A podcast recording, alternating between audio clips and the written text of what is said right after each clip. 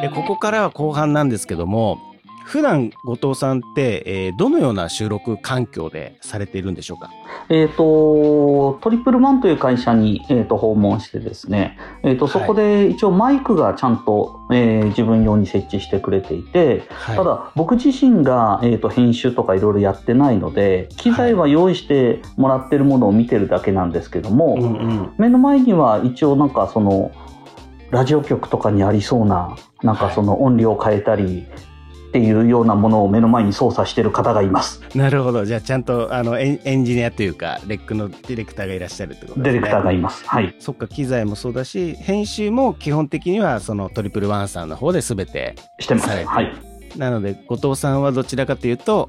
お話をするっていう担当っていうこそうでね。とですすね。はい。でこのまあ新解釈コーヒーの世界を始めてみて後藤さんがこう分かったことであるとかあとなんかこう気づいたことっていうのはあったりしますか？すごく一番最初のうちからは、えっ、と、その宣伝広告をかけたわけではないんですよ。はい普通にアップしていった形で、うんえっ、と、身近な方々に、それこそ Facebook でちょっとこんなこと始めましたぐらいだったんですけども、うん、あのー結構反応がすごくあってですね。うんはい。あのー聞いて面白かったっていうようなことだとか、えっ、と、特に従業員からは、えっ、と、うんちょっと皮肉混じりで初めて聞いたとか、そんな形で聞いてもらってるんですけども、はい、えっ、と、そうですね。あの、やっぱり時間を選ばずに聞けるから、うん10分ぐらいっていう、その10分、20分ぐらいっていうのがちょうどいいんだろうなっていうふうに思いながら、うんうんえっ、と、お話しさせていただいてます。なんかは初めてその今、えー、と宣伝広告としてではないけども例えばお客さんが、まあ、増えたって言ったらちょっと直球すぎますけども、はい。なんかそういう実際のお店で何かポッドキャストをこう始めたことで変わったなとかあそういったことってあったりしますか？店頭にもですね、数名来てくださってるんですよ。うん。あーなるほど。うん。ただ、お店自体がうち、あの、札幌市内の短いし、あの、すごい狭い証券でやってるので、うん。で、そこの他にも、実はあの、今、ウェブサイトでコーヒー豆の販売も行ってるんですが、そこにですね、あの、うん。新会社コーヒーの世界を聞きましたって言って、初めてのお客さんは数名入ってくださってるんですよね。うんうん。でもまあ、売ることが主たる目的ではないので、はい。ただやっぱりその、金曜日の12時にこうやって一つずつ出していくと、えっ、と、その時間帯のページの、ウェブページのアクセスも確かに増えてはいるんですよね。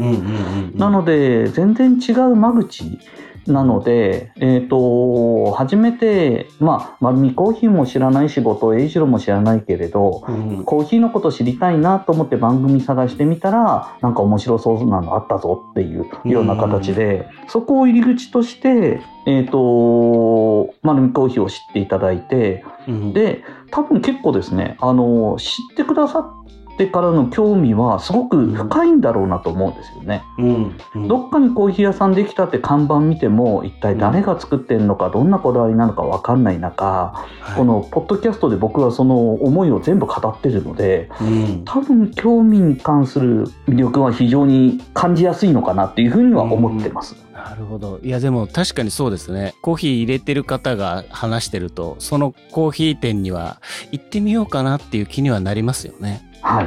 そうなっていただけてるのかなと。はい。そうですよね。実際にその後藤さんがこう、後藤さん自身で、なんか、あ、ポッドキャストってこうだなとか、なんかその、後藤さんが感じる、ポッドキャストの可能性とか、なんかそういった部分っていうのはあったりしますか？えっ、と、それはですね、あのー改めてこの残るっていう形が、えっ、と、すごいなと思っていて、うん。えっ、と、今、まあ時代の流れの中で、あの、Facebook だとか LINE だとかもそうなんですけども、はい。そういう情報交換ツールっていうのは、その時がどんどん流れていって、もう遡ることはないと思うんですよね。前の投稿ってあまり見ないと思うんですよ。あのーまあ、タイムリーなネタをアップしてますから。うん。うんただこのポッドキャストに関しては今ずっとその上げたものが今18話19話ぐらいまでずっと残っていてうん。どこかで聞いた人が面白いと思うとなんかどうやら他のやっぱり回も聞いてくださってるっていう残るっていうのはすごいなっていうふうに思っていてうん。それとまあこれは本当にえーと、コーヒーのことを伝えたいと思った時に伝えたいものはいっぱいあるんですよ、はい、まだまだいっぱいあるんですよ、うん、でもあのお客さんであれ従業員であれそんなに捕まえられてずっと僕の話聞きたいかって言ったらそれ別問題だと思うんですね。確かにそうですね、はい、でもそれが相手側の聞きたいタイミングで聞けるので、うん、えっ、ー、とまあこの後僕もお店を運営してるのであのスタッフが新しく入ってきた時にこれはあの社員教育にも実は取り入れようと思っていてなるほど。なかなか、まあ、人の数も増えてきてるとあの僕が全員にこの同じ内容を毎日毎日言って話を聞かせられるかって言ったら聞かせられないですしで僕のそのやっぱり会社の長が、えー、と考えていることって会社の方向性なので、はい、その方向性を僕の言葉で、えーと、うん、まあ、1日1話ずつでいいと思うんですよね。うん、10分15分で時間を、えーと、取ってもらって自分の携帯で聞いてもらってそれ1週間聞いてたら、あこの会社こんなことやりたいんだなっていうのは分かると思うんですよね。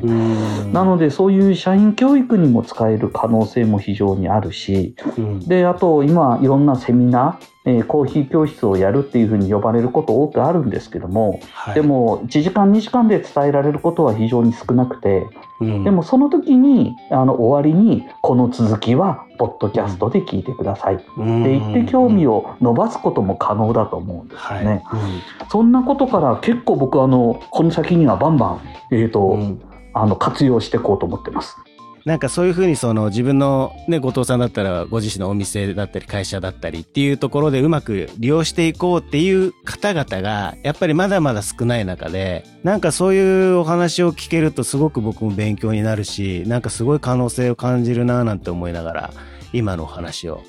あの聞かせていただいてました。こんな活用の仕方してる方とかいます？やっぱり会社にとか。最近はやっぱり多くなってきてます。多くなり始めたって言い方ですかね。はいはい。ただ、まだまだですけどね。やっぱりどうしても、今は、なんだろう。聞いてほしいとか、あの、音声をやってみたいとか、なんかそういう方がまだ比重としては多いかな。ああ、なるほど、なるほど。うん。ただまあ、やっぱり僕もいろんなところで携わってますけども、最近は本当にメディアの方が、メディアの媒体ですよね。媒体者さんが非常に増え始めてきてるなという印象ですね。ちなみになんですけど、どうしても聞かれることってあったと思うんですけども、YouTube の方が、例えば映像もあって、えー、いろいろ見せれたりするんじゃないかとかね。なんかそういうことってあると思うんですけども、この YouTube ではなく、ポッドキャストだったという、これっていうのは何か意味があったりするんですかね？ながらができると思ってます。ああ、なるほど。うん、通勤しながら、あと仕事しながら。で、YouTube だとやっぱりそれは耳もそうですけど目も支配されてしまうので、はい、やっぱりその時間帯集中しないといけないという形になると思うんですよね。なので僕のこのラジオっていう形はあの本当何かをしながら聞き流せる。なので、まあ、どうしてもいつも感情が高ぶって後半声大きくなるんですけども 極力ですねあの声を抑えながら聞いててもなんか嫌みあの耳障りりにならないようなトーンで喋ろうというのは、毎回自分でも聞き直して反省しながらやってます。そうなんですね。じゃあやっぱりながらっていうのは視野に入れてるというか、ながらっていうのをまあ意識されてるからこそ、ポッドキャストだったっていう、ね、そうですね。はい。うん。これ最後になるんですけども、これからね、あのー、始める方々って、まあ、どんどん増えてくると思うんですけども、何かアドバイスとかってありますか？いや僕もまだそうですね。ただあのー、何か伝えたいものがある人が、うん、えーと、こういう発信をする時に、まあ、あの顔が見えないラジオですけども誰かが経験したりだとか誰かが興味したそういう本音の部分の声ってみんな聞きたいと思うんですよね。はい。うん、なんかちょっと営業見えてなかったりだとか、うん、なんかそのパフォーマンスによってなかったりだとか、うん、本音の声っていうのはなかなか聞きづらいもんだと思うんですよ。はいなので、あのー自分の感じたものに、えー、と自信を持ってその感じたものを発信していくっていうことは、今の日本の社会でもですねどんどんどんどん僕発信していく必要性があると思っているので、いろんな、な方がこの場を活用して自分の思いっていうのをポッドキャストでぶつけていかれたらいいんじゃないかなというふうに思ってます。なるほど。バズるかどうかは分かりませんよ、それ。まあそうなんですよね。あの思いを持ってね、あの、作ってても、もちろん聞かれるかどうかもわからないし、もちろんバズるかどうかもね、はい。本当ですよね。本当に。ただ、そっか、で、そこのモチベーションって、どうなんですか？あの、ちょっと最後にって言ってまた付け加えた形になっちゃいますけども、あの、やっぱりやってるとなかなかリスナー数聞かれる数とかってはい増えにくいメディアが僕はポッドキャストだと思ってるんですけども、はい。うんもちろんバズりにくかったりもすると思うんですけど、そこの目に見える数字と、あの、後藤さん、このバランスっていうんですかね。あのバズったかどうかとか今なんかちょっとですね順位も上がってきてこれ単純に、はい。あのご褒美的に嬉しいことは嬉しいんですよ。ごご褒美的にですねモチベーション的には嬉しいですけども、うん。うん。ただやっぱりもともと伝えたいものがあって収録してるのではい。その内容を聞いてもらいたい人に届きさえすればいいというふうに思ってるので。あの本当に10に関してはもうご褒美ですね。ただ一人で、ううんんムフフって笑ってるだけなんで、はい。なるほど。上がった上がったって。じゃあやっぱりなんかその本当に聞きたいその情報を知りたいっていう方々にしっかり刺さるというかそうですね。深みをね増すっていうようなことが結構ポイントだったりするっていうことですね。ありがとうございます。はい。ぜひですねあの皆さんこの丸見コーヒー店、はい。まあ、北海道なんですよね。はい札幌に4店舗ございます。大通公園本店はい。あと中島公園店ですね。丸井今井札幌本店あの、百貨店の地下2階にコーヒー豆売り場だけあるんですね。そして、下って札幌ってですかね。なまあ、全然わかんないですよね。北海道の方言なんですよ、その下ってって。そうだ、僕でも言ってますよ。そうですよね、下ってって、うんうんそれがビルの名前になっちゃってるので。なるほど。しこの下って札幌にある4店舗と、あと EC サイトですね。そうですね。はい。はい。えー EC のウェブの方のサイトではい。いろんな豆を